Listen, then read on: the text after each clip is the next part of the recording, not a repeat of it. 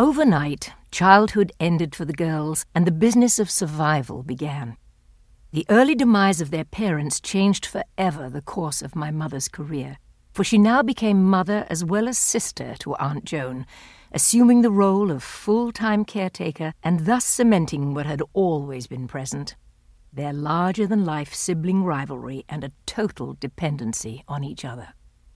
They moved from Mr. Mortimer's house and took a bed sitting room to be closer to great Granny Ward, who provided them with lunch, ensuring they had one good meal a day.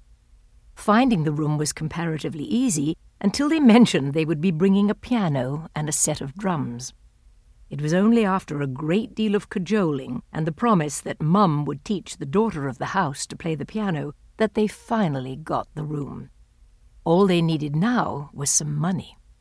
They calculated their assets and decided they couldn't sell the piano, but what should they do about the drums?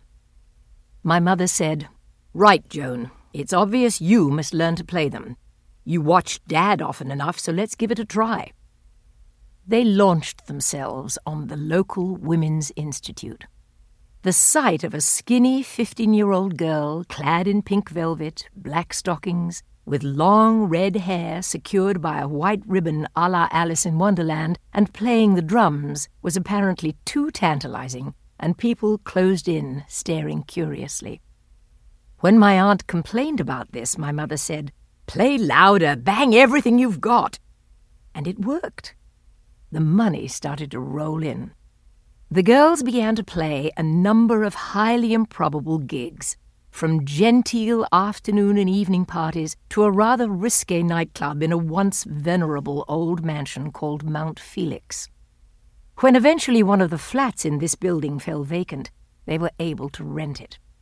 It soon became apparent that most of the turnover for the club was acquired by providing drinks after hours, and one Saturday night the place was raided and they were all driven off to the police station in the local Black Maria, the police van. Aunt was still attending school, and when the kindly headmistress learned the girls were trying to survive on their own, she arranged a scholarship for Aunt. Other employments included a stint in the chapel of a local convalescent home, where Mum played the harmonium and Aunt worked the bellows. Mum often exhorting Auntie to pump harder. They often laughed at the contrast between their pious pursuits at the beginning of the day and their sleazy nightclub occupations in the evenings. A dear friend once described them to me. You cannot imagine the impact those two girls had on the sleepy villages of Walton and Hersham. They were a sensation. They had a strange northern dialect. They were marvellously attractive, vital, self confident, with this wonderful red hair, and each brilliant in her field. One of their employers suggested that my aunt should be taught to dance properly, and kindly offered a letter of introduction to a good school in Wimbledon.